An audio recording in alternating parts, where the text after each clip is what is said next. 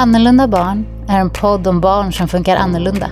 Barn som inte är eller gör som omgivningen tänkt sig och som vuxna utmanas av.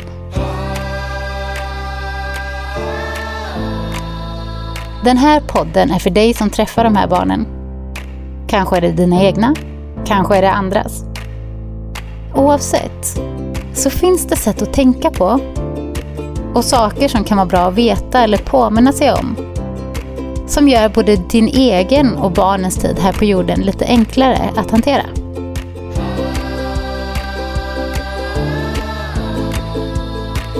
Följ med på en utforskande, filosofisk och livsbejakande djupdykning kring teman och ämnen som kanske skulle kunna göra hela livet både enklare, roligare och lättare att förstå sig på. Välkommen till Annorlunda barn.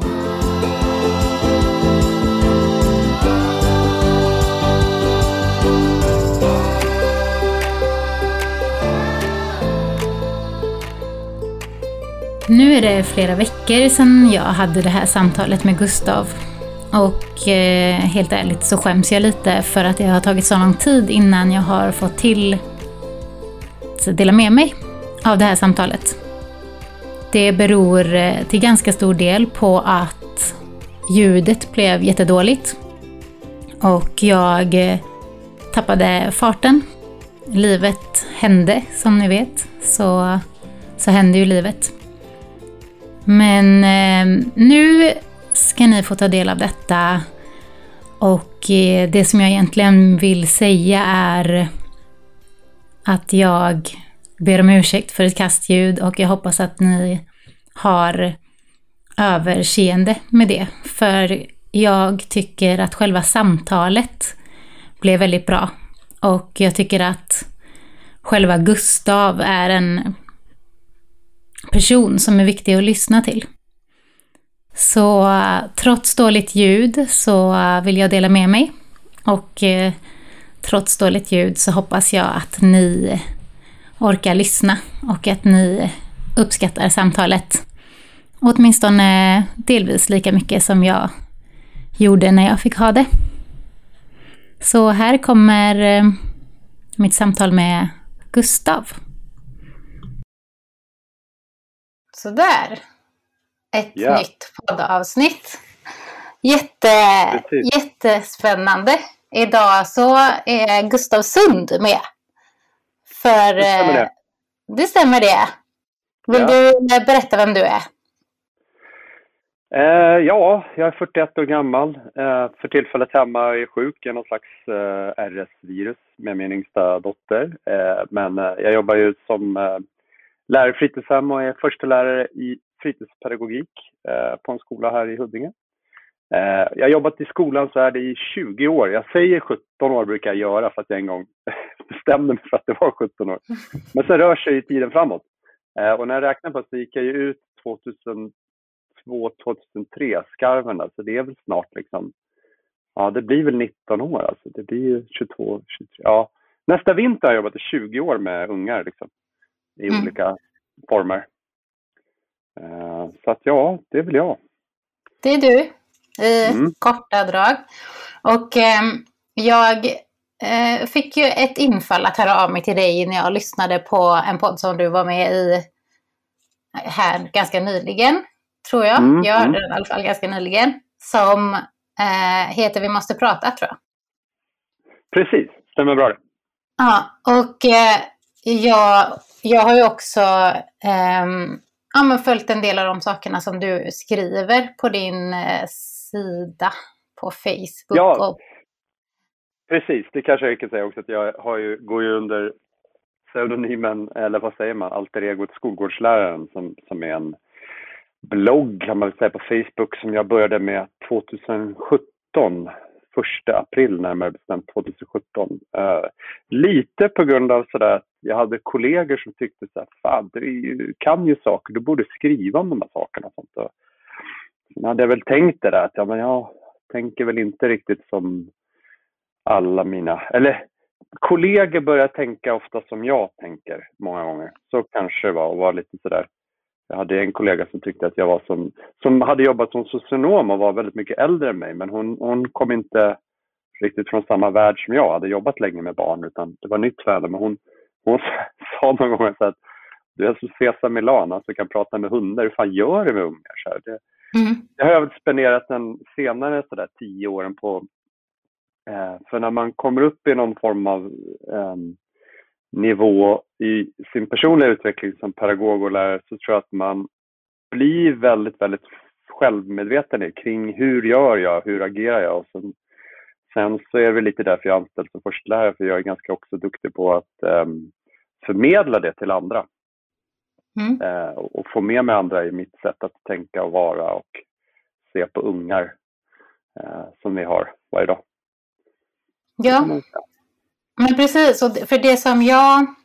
Ni pratade ju om väldigt mycket intressanta saker tycker jag i det avsnittet. Mm. Men någonting som liksom fastnade hos mig. Eh, det var liksom på något sätt, det var någon form av igenkänning i liksom hur man kanske upplever relationen till barn och unga. Eh, det är ju liksom helt personligt från min sida. Eh, ja. Och så uppskattar jag ju verkligen hur du uttrycker dig. Men, mm. men det var någonting där i början, för du pratade om relationerna och du pratade om det här bandet som man får som gör att man liksom inte alltid ens behöver prata utan det kan räcka med en blick, det kan räcka med liksom ja. Kroppsspråket. Ja. Och det där, alltså för mig så är det liksom, det blir, det är någonting som händer mellan dig och mig när vi möts. Och det är ja. det som jag är lite nyfiken på, liksom att, att prata kanske lite mer om vad är, vad är det där? Vad är, vad är relationen för dig? Vad är det som gör att man kan liksom, att det räcker med en blick eller kroppsspråk eller... Mm. Jag förstår precis vad du menar. Liksom? Mm. Eh, nej, men jag, jag, tror att det handlar om yrkes skicklighet och, och alltså en tyst kunskap som jag har spenderat ganska många år att försöka sätta ord på. Och till slut blir man väl kanske ganska bra på att sätta ord på det åt andra. Så kan man väl säga. Så att jag tänker att min mission med att ha en blogg och skriva texter och vara ute och föreläsa, det handlar mycket om att liksom, eh, lyfta andra. Och det tror jag jag lyckas med många gånger. Jag får ganska många mejl om ja, sådana som du som hör av sig sådär och tycker att det är spännande. Liksom. Och, så jag tror att jag påverkar någonting eh, och jag tänker väl mycket att, att vuxna, jag vill liksom så här, vrida om hjärtat lite och sen gå från hjärtat till hjärnan. För det är ganska så här, basala känslor liksom. Som, och då skriver jag mycket texter. Men jag, jag tror väl att det handlar om det här med att bli jävligt skicklig. Först och främst måste man älska ungjävlar. Alltså man måste älska barn om man jobbar med barn. Tror jag. Det, det handlar mm. inte om att man är någon eldsjäl eller sånt, utan man måste genuint tycka att det är spännande att jobba med ungar. Uh, och jag upptäckte ju tidigt i min yrkeskarriär att så här, ja men ungar är ungar, men så finns det liksom, det finns så 9% som är helt jäkla, inte som de andra liksom. Och de var väl kanske det första, inte se, redan egentligen under utbildningen tyckte jag det var, vi hade ju läst 20 poäng specialpedagogik och det tyckte jag var spännande.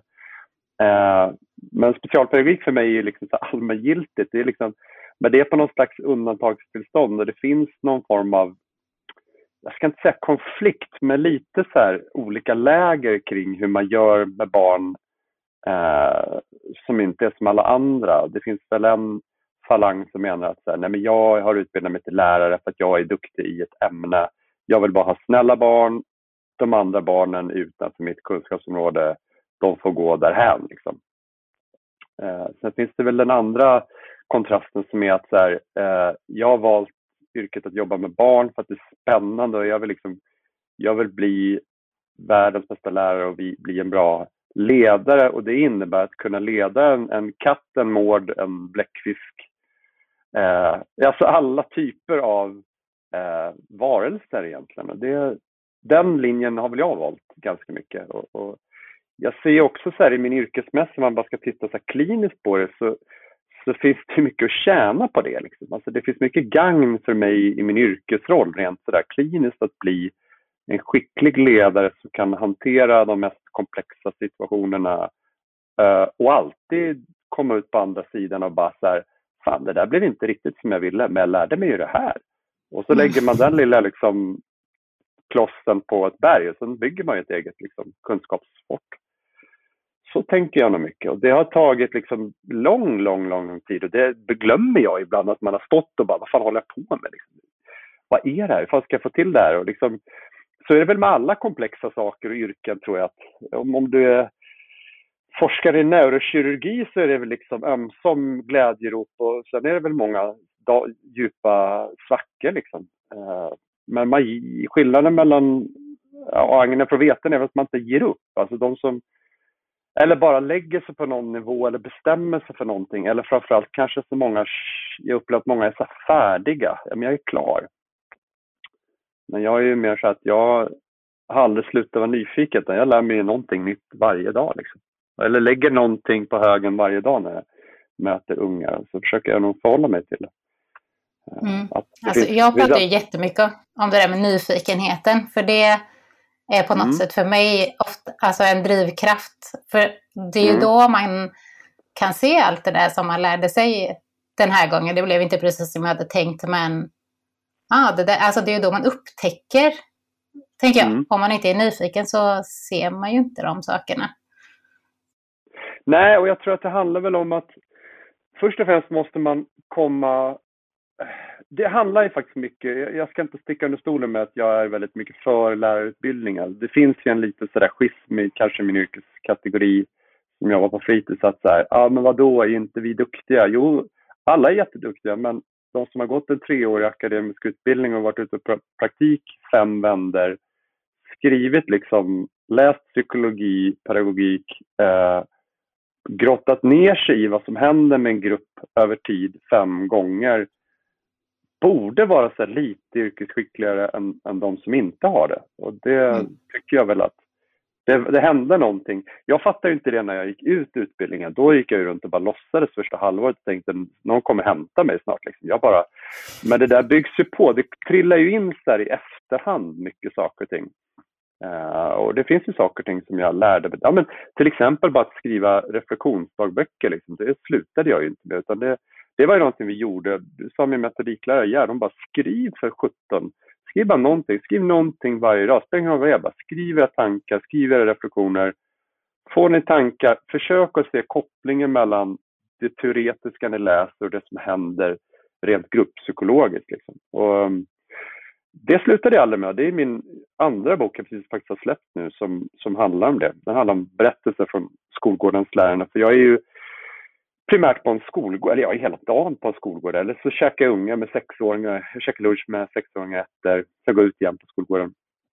Men, men just att, att på något sätt plita ner det där när, när det blev bra. Hur fan var det, vad var det som hände när det blev bra? Varför blev det bra? För det är alltid någonting som har hänt innan och någonting som man kommer ut på andra sidan med som, som gör att det blir bättre, jag tänker. Uh, ja, Alltså, för det är jag lite nyfiken på. Du är, du är på skolgården hela tiden.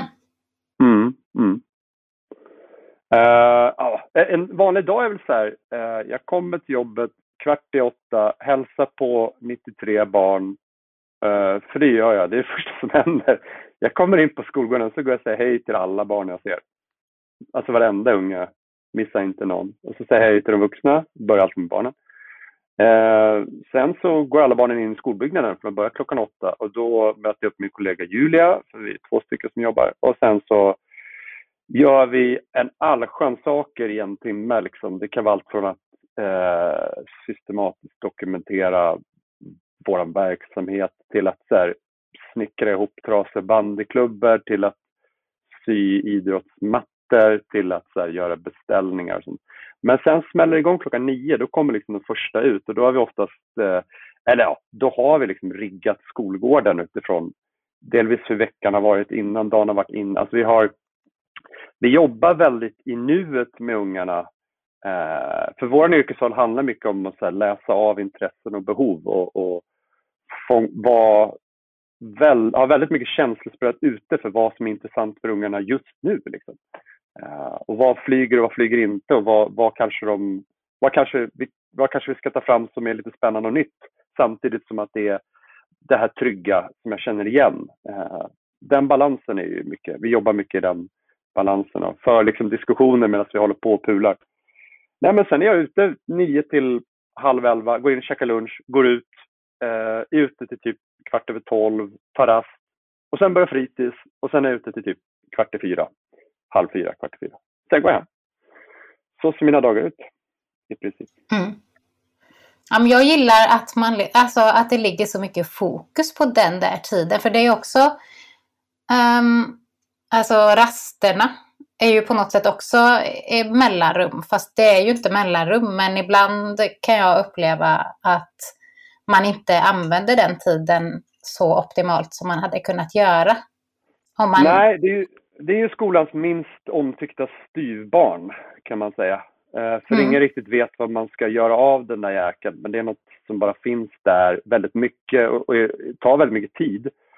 Men många ska... Alltså, ja, jag är ute och föreläser rätt mycket och det, det, är väl också så att jag är uppbokad så pass lång tid och har varit så länge är väl på grund av att ingen fattar riktigt vad man gör. Och jag har bara så här, jag har grottat mig ner och blivit väldigt duktig på det här som ingen kan egentligen. Och förstår och, och bara så här, jag jobbar bara med det. Liksom. Jag jobbar bara med lärandet på rasten som sker och mötet mellan ungar av olika slag och olika åldrar. Och liksom, eh, I det där informella mellanrummet, precis som du beskrev där, det är ett bra ord. Eh, för någonting uppstår ju där, liksom. någon form av lärande och jag tror att det är, det är oftast det som man kallar för värde, skolans värdegrund, de här kapitel 1 och 2 i läroplanen. Det är oftast att det omsätts väldigt mycket där och inte Kanske lika mycket på mattelektionen. Eh, kanske lite i samtal i matsalen, men mest på skolgården tror jag. Mm. Eh, vad får man med sig liksom? Och det är bara så här, alla vuxna som lyssnar på den här podden, det är bara blunda och tänka så här, hur var era raster när ni var små? Alla bär med sig någonting, men oftast så är det ju Många har ju liksom inte så härliga minnen av raster. Många kan ha det, men en del har liksom, eh, ja, den svaga är utsatt oftast och det är väl någonting jag jobbat med länge också och såg ganska tidigt att där behöver man jobba med det. Liksom. Man behöver jobba med att vara en väldigt trygg och tydlig vuxen som alla känner till, som bara är där. Liksom. Eh, och över tid skapa en norm där ungarna är snälla mot varandra liksom, i, största möjliga mån. Eh.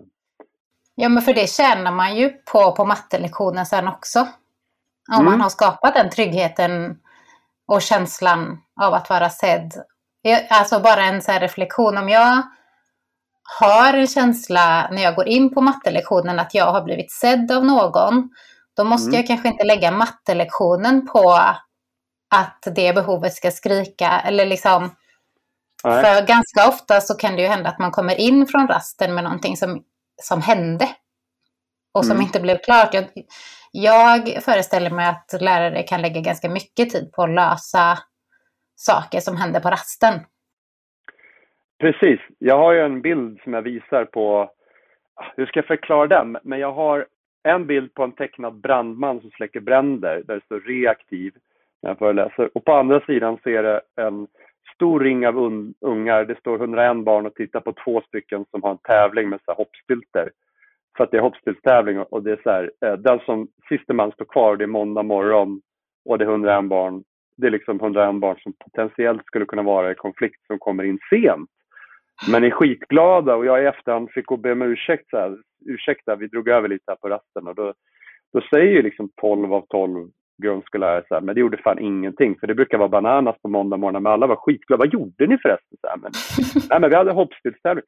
Och det, för mig, där är ju min slutsats att det går ju Gör vi mer liksom proaktiva saker som barnen upplever som meningsfulla, då släcker vi ut rätt mycket reaktiva saker. Framförallt så skapar vi en kultur där ungarna ser oss som en resurs och möjlighet och någon man kan lita på, någon som man gillar och, och faktiskt tycker är en viktig vuxen snarare än att man går och gömmer sig för vuxna eller i brist på annat, alltså det här tom, när det inte finns någonting att göra, det är oftast där liksom skadegörelse och mobbing uppstår. Det är när det inte finns någonting att göra riktigt. Uh, mm. Så det är ju så jag, jag tänker så här, 100% sysselsättning liksom.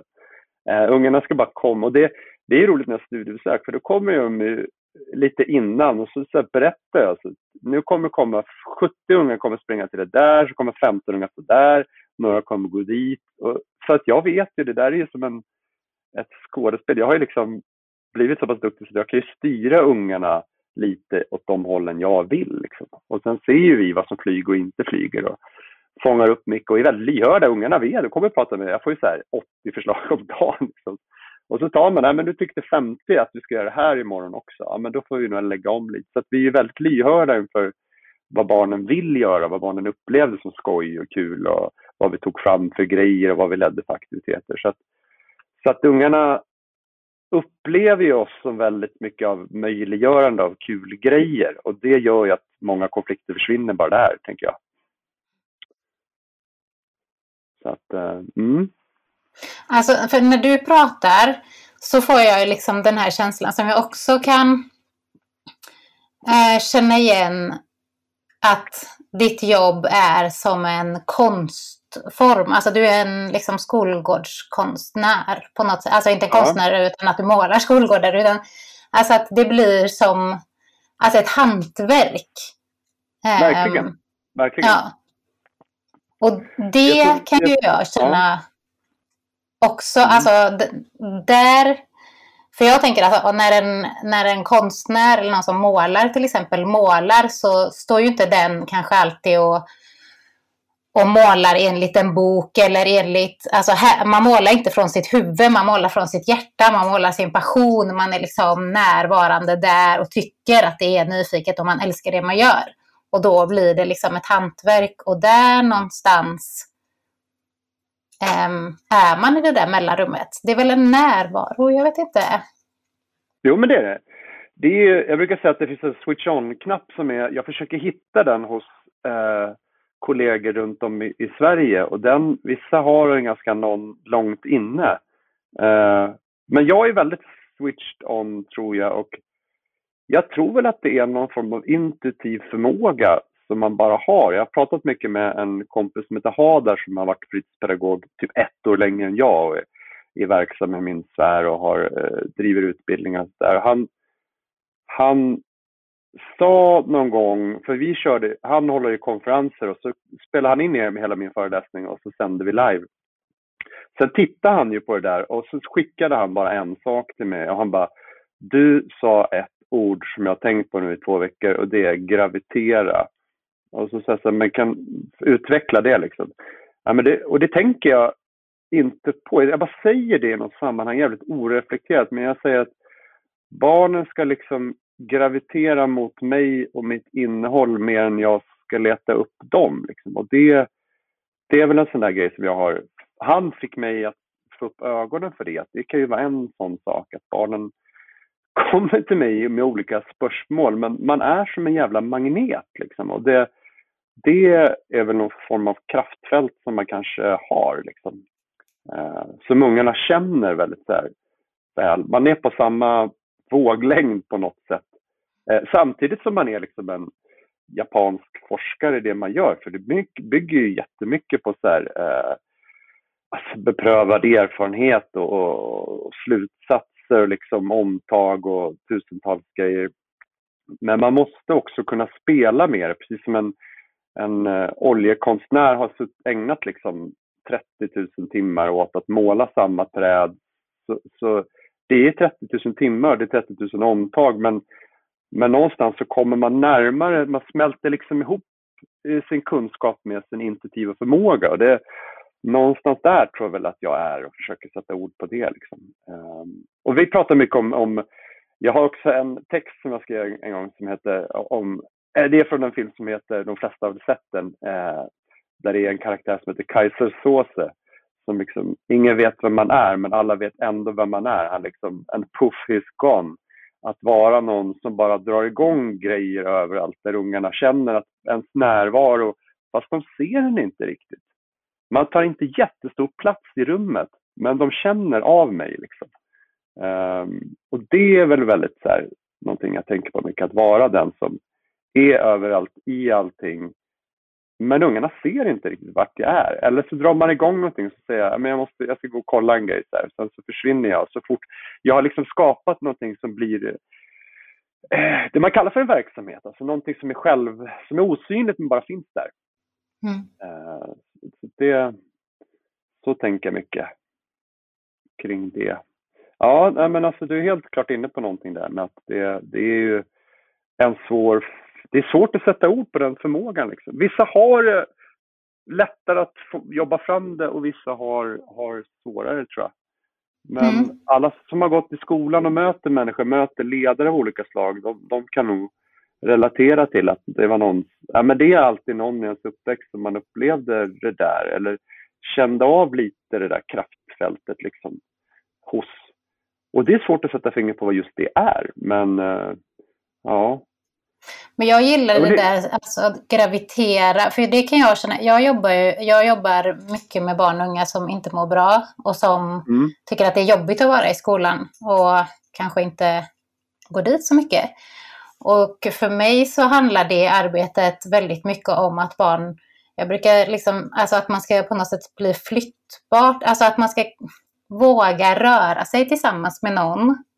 Alltså jag har mm. också jättesvårt ibland att sätta ord på vad är det som gör att jag till exempel kan få med mig någon någonstans. Eller att vi kan ja. ha ett samtal, att jag kan prata med någon som inte vill prata med någon. Och så ja. pratar den med någon. Liksom.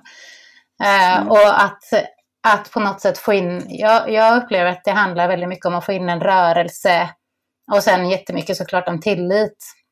Mm. Men, men jag tycker alltså det där med gravitera, det kändes också som att det är så här, ja men, ja men det är någonting med det. För hur ska jag få någon att liksom våga alltså följa med? Jag måste liksom vara så, så stor i min närvaro. För sen handlar det ju också om en genuint intresse som du var inne på i början. Att man faktiskt mm. upplever det också. Um, Absolut.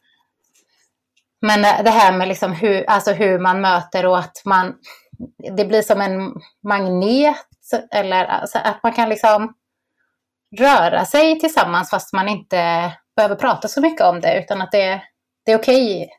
Alltså det kanske låter skitflummigt. Men... Nej, men det, nej, nej, nej. Det, det är det här som är det svåra att sätta ord på. Det är därför det låter flummigt. Men återigen till min kompis Hada. Han skrev också en text som heter pedagogik som handlar om att han jobbade på fritidshem för ungefär 20 år sedan. Extra ung kille, eh, hade inte börjat plugga då. Men, och då kom barnen alltid vid klockan ett till fritids. Och då var det alltid en kille, Kalle, som alltid kom in och var skitförbannad. Du vet, det hade gått åt helvete under skoldagen. Han var liksom som ett jävla åskmoln och så stod alltid Hada där och förberedde mellanmålet och vispade nyponsoppa. Och så kom han in i rummet eh, och han stod och gjorde sin nyponsoppa där, Hada, liksom, som, som är fritidspedagog. Och, och Kalle sätter sig ner vid bordet, skitförbannad. Och så säger han lite sådär, utan att titta på honom, vill du vara med och göra? Nej. Och så sitter han kvar en stund. Okej då.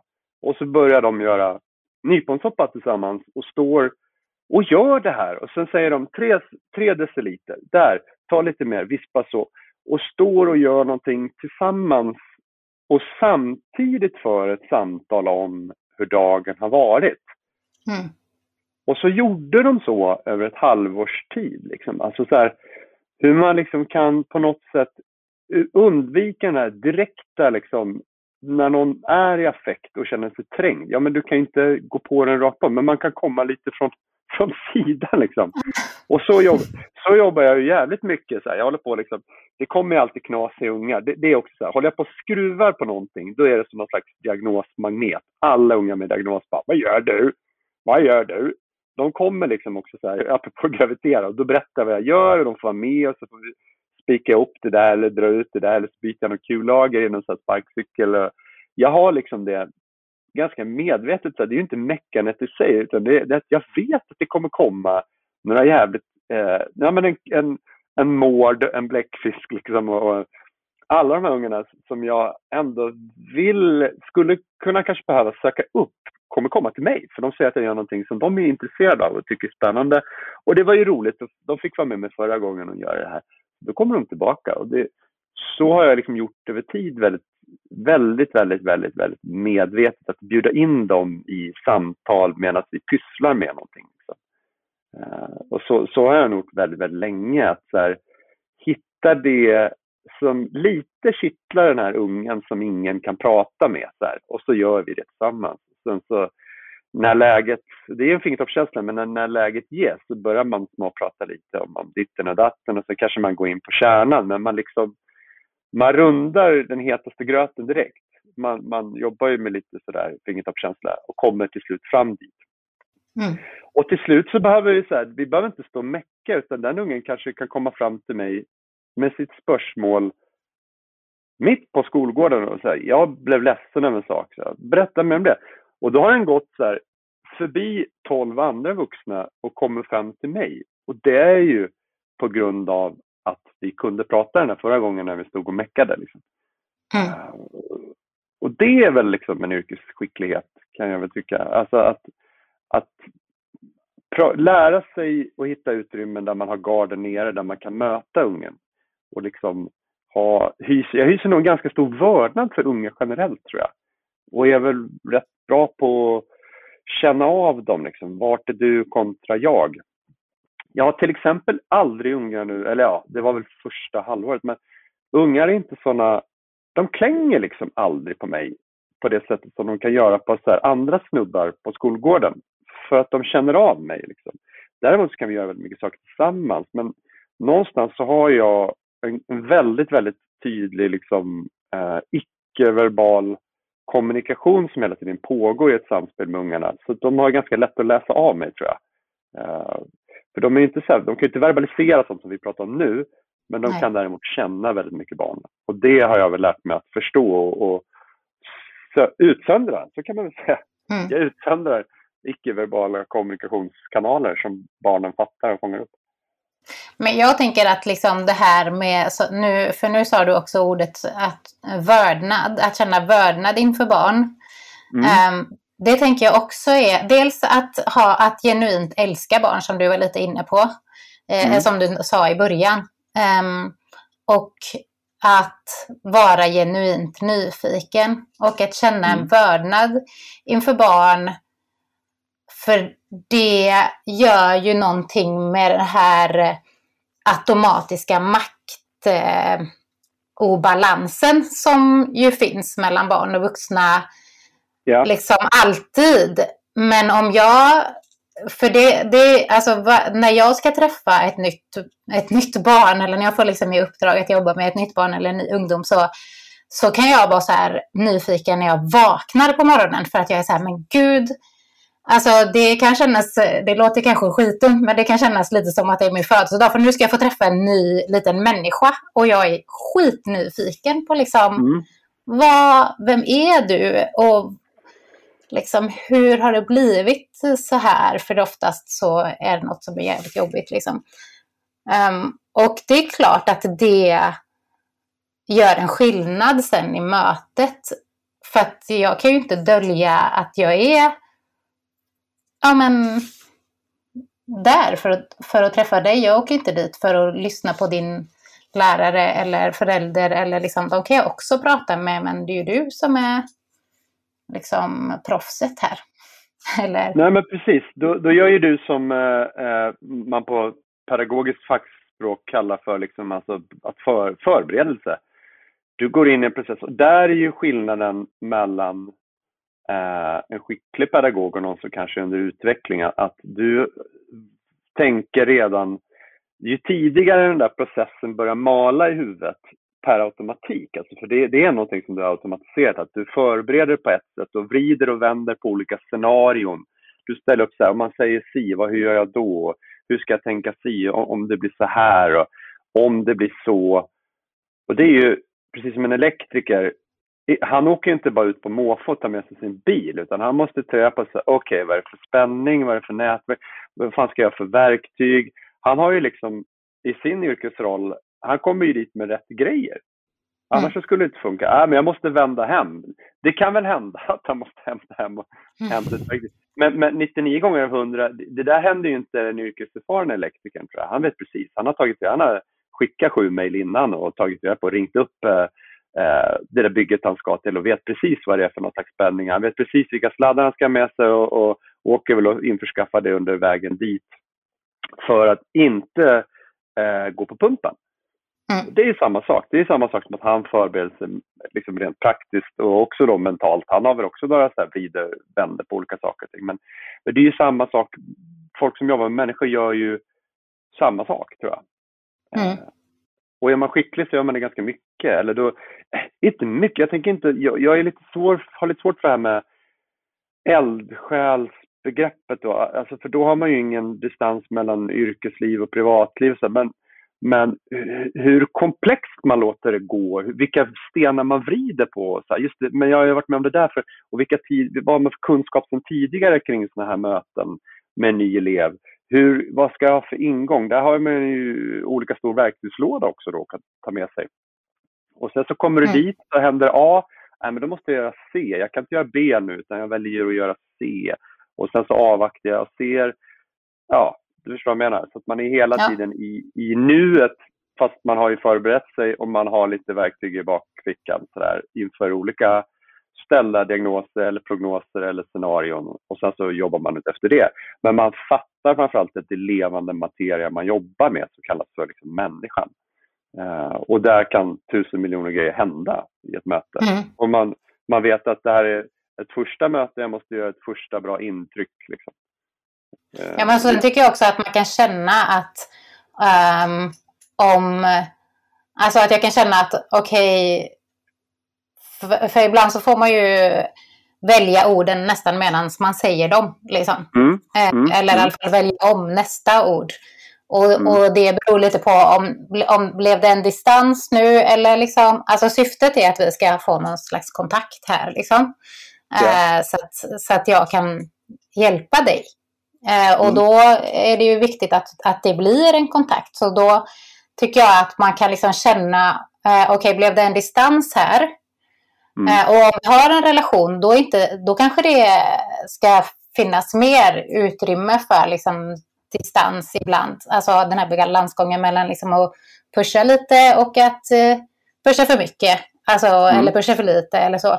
Men i början så, så är ju meningen att det ska bli det här bandet Fingertoppskänsla. Fingertoppskänsla. Känna och... in, vänta ut. Uh, jag har ett sånt exempel faktiskt. Uh, jag har varit hemma med min dotter nu. Hon har uh, ganska så här, fått ganska drastiskt nedsatt syn. och då har vi haft en optiker som har föreslagit att hon ska, alltså på optikerns inrådan, ha en annan sorts lins på sitt öga som typ ska i alla fall om inte, det hjälper ju inte för närsynthet, men det, det liksom stagnerar förloppet lite. Eh, och har varit hos tre gånger och det är tre olika vuxna som möter den här stackars tioåringen som sitter där och kämpar. Och sista gången, jag kan ju inte, där är jag ju yrkesskadad, så här, hur möter man barn som är tio år som ska stoppa någonting i ögat? Och den människan, det är inget ont om henne, men hon liksom var så pass taggig och osäker. Liksom det osar osäkerhet i hela rummet. Jag bara ser hur min dotter sjunker genom golvet eh, av misslyckanden. Och hon pratar och pratar och pratar och börjar prata om jävla indexfinger. Och min dotter, vet, till slut bara tittar hon upp på mig med stora ögon. Pappa, jag vill inte. Jag bara, nej men vi lägger ner det här, vi går hem. Och så har jag suttit nu innan jag hoppade in i den här podden och pratade med henne. Hon var jätteledsen. Hon är, hon är hemma. Eh, och då har hon precis fått reda på att hon har en fritidspedagog eh, som har bara varit med henne sedan i höstas liksom, som eh, ska sluta. Och då frågar jag så här, varför är du så ledsen för? Liksom? Så här, Nej men Lisa ska sluta. Så här, men varför? Du har inte känt henne så länge. Så här, Nej men hon är jätte, hon är min favoritlärare. Och då var jag så nyfiken för jag fick prata med dig. Så här, men vad är det som får barn att liksom fastna jävligt tidigt i vissa? Då sa hon så här, men hon är snäll, hon lyssnar mycket hon har humor och hon är energisk. Liksom. Där, där har du liksom. Kombinationen av de egenskaperna gör väl att man blir en viktig figur för barnen. Liksom. Eh, mm. för jag har inte sett henne på det sättet. Hon har haft lärare i flera år. Liksom, så, här. så har någon slutat och någon har gått och så här, ja, nej men hon ska sluta så kommer en ny. Och barn är ju dömande av karaktären men de, de ser ju rakt igenom det. Du kan inte vara påklistrad med ungar utan det finns liksom det är inget så ärligt som barn. Barn är barn. De läser det rakt upp och ner. Vad fan står du för? Det du står för liksom. Eh, och kommer mm. ihåg jag med dem också väldigt mycket barn. Och barn är också av olika beroende på olika bakgrund är de olika benägna att lita på dig och känna sig trygg med dig. Många barn är ju bara per automatik trygga för att jag är en vuxen. Liksom. Eh, men de, eh, jag ska inte säga att de inte intresserar mig, för det gör de ju. De älskar mig också, men de älskar mig också för att de ser att jag intresserar mig för deras kompisar som kanske inte är så jättestabila och kanske inte har allting med sig hemifrån och kanske inte har det så jävla förspänt socialt och kanske inte har tusentals kompisar och är den man ringer till och leker med eller chattar med eller så här. Alltså, jag tror att det är väl också någon form av, om man ska se det kliniskt, en yrkesskicklighet som, det, där ser jag att där kan jag tjäna på det här. Jag kan, jag kan jobba i nuet med värdegrunden och de här fina orden som står i läroplanen är fast som ett kraftfält. Att barn bara, fan han är en snäll person, så han gick fram till henne som är ledsen. Och sånt där fattar barn. Sånt där fattar mm. barn. Och, och har man bestämt sig för att vara det och verka som det, då tror jag att man är äkta. Liksom jag tror att barn direkt kan se igenom vuxna som inte bryr sig och som bryr sig. Eller, jag vet att det är så eftersom jag har 40 barn som frågar mig tiotusentals saker varje dag, fast det kan stå 20 vuxna runt om mig. Och det, det, jag gör ju ingenting fel, jag gör ju snarare för många rätt då kanske. Eh, sen är mm. jag ett nav på skolgården såklart som frågar mig, men det är inte bara om så här, kan vi ta fram den här, utan det är mycket, mycket, mycket andra saker de bara vill prata. Eller de vill bara, de vill bara säga, hej, hej, här är jag. eh, och där är jag i och för sig, jag är lite självförvållad för jag är mycket, hej hej, där är du. Jag är ju mycket ja. uppsökande i min verksamhet också och, och de som är så här, mest slut med musklerna, de, de intresserar mig väldigt mycket. Alltså, de tycker jag är skitroliga att försöka, hur ska man lirka upp den här, hur ska man öppna den här liksom, slutna jävla musslar så att man ser att det liksom glimmar där inuti. För det gör inte slut alltså, men mm -hmm. det kan ta det kan ta ett års hej hej på skolgården och så här, knappt någon som svarar och så börjar de säga hej efter ett halvår. För, att de märker att jag kommer inte ge mig liksom. Jag kommer fortsätta hälsa, vara en nagel i ögat. Liksom. Eh, och då till slut börjar de garva. Det, och där, det spelar ingen roll att barn är små, då beter de sig på ett sätt. Är de tonåringar, ja då är de jävligt taggiga och, och mycket svordomar. Men det är samma liksom, behov. Det är inget, det är ingenting som förändras. Människan har samma behov. Liksom. Se mig, försök förstå mig. Någonstans. Ja, och det, alltså, det fortsätter ju sen. Liksom. Det är ju inget man kommer ifrån.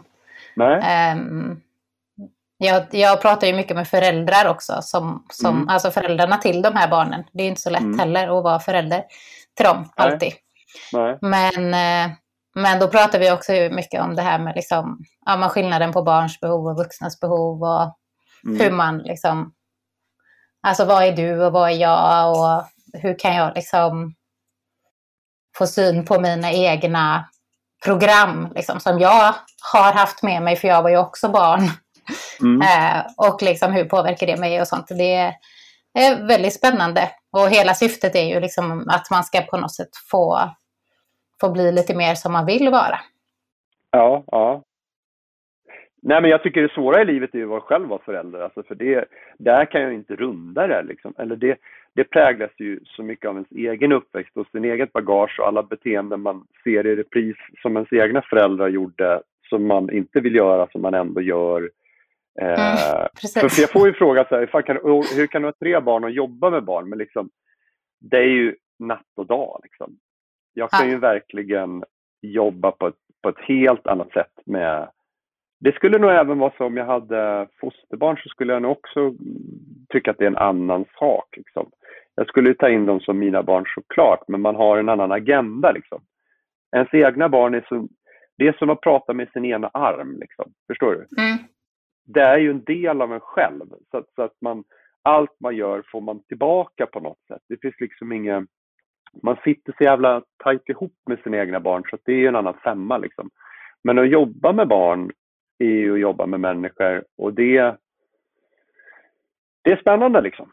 Det är en spännande sfär och, och också, jag får ju ofta frågan så här, men varför, du jobbar ju du jobbar heltid nu med föreläsningar och sånt eller? Jag bara, eh, nej, det gör jag inte utan jag jobbar heltid med barnen eh, och har ofta fått, jag har fått förfrågningar att bli biträdande rektor eller liksom ha alla olika former av övergripande tjänster där man liksom, fast då släpper jag ju det jag egentligen vill göra, det är ju egentligen faktiskt jobba med ungarna liksom, i ett dagligt varande. Och det, för det, någonstans som människa så hämtar jag ju liksom näring utav det. Mm. Eh, barn ger, alltså barn kan ju vara urlakande för en del, men jag har liksom lärt mig att någonstans eh, få energi av unga. Liksom. Eh, de ger mig energi faktiskt. Jag känner ju så lite mer meningsfull som människa när jag går hem varje dag. Men kan inte det hänga ihop med att, alltså för jag, jag tänker mycket på alltså att vad man ger är vad man får. Och om ja, man ja, genuint ja. älskar eh, barn och genuint är nyfiken och genuint mm. liksom har den här vördnaden för barn och sen så får man då känna det varje dag. Då blir det ju ett, alltså då, har, då är ju det känslor man har upplevt under hela dagen. Istället mm. för att liksom det perspektivet att liksom det här, ja, men ibland kan man ju höra att, alltså att, att om man är väldigt stressad som vuxen så kanske man ibland kan uppleva att barn jävlas med flit. Liksom. Och, och, gå, och gå omkring med den känslan hela dagen, det är inte konstigt om man är lite trött då när man kommer hem. För då har man ju gått omkring med jävlas med flit-känslan hela dagen och den är, är inte så energigivande liksom. Nej, men jag är ganska... Jag har ju sett till att bli så pass yrkesskicklig så att jag blir någon så här untouchable person. Uh, mm. det, är, det är ingen som pillar med mig. Det finns en, en väldigt medveten anledning till att jag har den tjänst jag har som jag är ganska ensam om i Sverige att ha. Uh, just för att jag har sett till att skapa mig det utan att kliva på någon annan utan jag har bara redovisat de liksom, effekterna som mitt arbete ger och sen givit större ramar. Precis som någon som precis som alla yrken där, någon är, där man är framgångsrik, är det liksom det som skär igenom alla sådana yrken är liksom stor autonomi, att man kan jobba mycket självständigt och ha jättestort ansvar, men samtidigt ha, i stor grad kan påverka det man pysslar med. Liksom. Och dit har jag ju tagit mig. Eh, och det gör ju att jag är väldigt tillfredsställd och säger, jag behöver inte förhålla mig till så mycket annat än egentligen ungarna. Liksom. Eh, Sen går jag ju på möten och planeringar och jag ingår i fritidsverksamhet. Men, men i stora drag, jag försöker liksom renodla det jag pysslar med, så kan man säga. Eh, och en del av det är ju liksom att leda vuxna, vilket jag tycker är det absolut mest svåra. Eh, det enklaste, det absolut mest centrala i mitt jobb och anledningen till att jag går dit är ju att leda ungar liksom, och vara i ett varande med ungar över tid och se dem växa och bli stora. Det tycker jag, jag kan inte säga att det är det enkla, men, men det är svårare med vuxna. Det är svårare med vuxna. Eh, att leda vuxna än barn. Eh, delvis för att jag har 18 års erfarenhet av, eller 19 då, av att leda barn så kanske det är klart det sägs självt. Jag har kanske varit förstelärare i fyra år, snart fem, så det är ju någonting som är ganska nytt det här med att, att leda utveckling. För då måste man också hitta andras inre motivation. Liksom. Och det är svårt alltså. Men det, och det tar tid som det mesta. Men det är också kul när det går bra, tycker jag. Det är superspännande. Mm. Um, alltså jag, jag är jättetacksam att jag har fått prata med dig om mellanrummen. Um, mm. Och jag känner igen så himla mycket av det du pratar om. Um, och liksom ja, man pratar om att faktiskt genuint se och, och älska barn och att eh, hur man skapar den här gravitationen. Um, jag tänker att vi ska gå mot någon form av avrundning.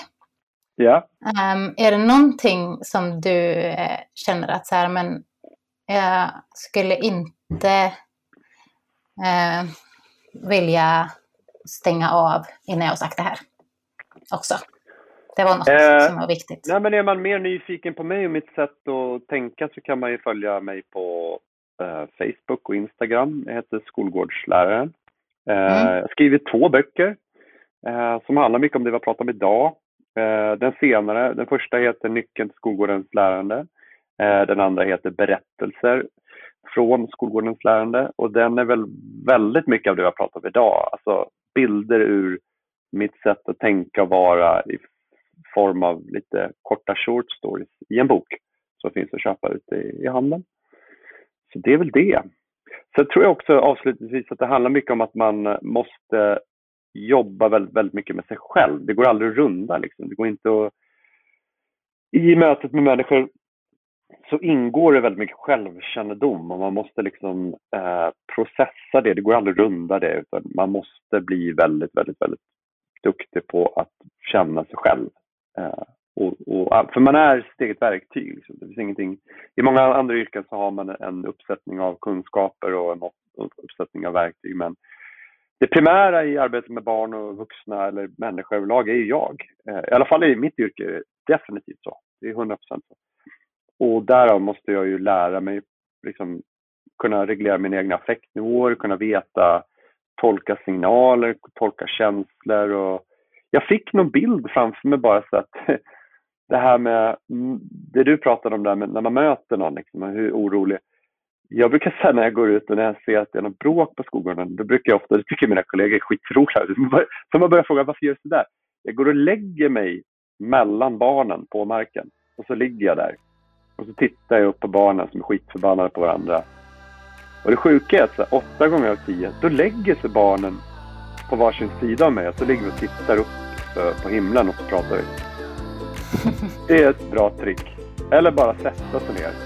Eh, för när barn är hö i hög affekt och det kommer någon som är större än dem, det funkar sällan att skrika och, och så här. Men, men om man lägger sig väldigt platt och ändå visar att jag finns här för er. Eh, det brukar var väldigt framgångsrik. Eh, faktiskt.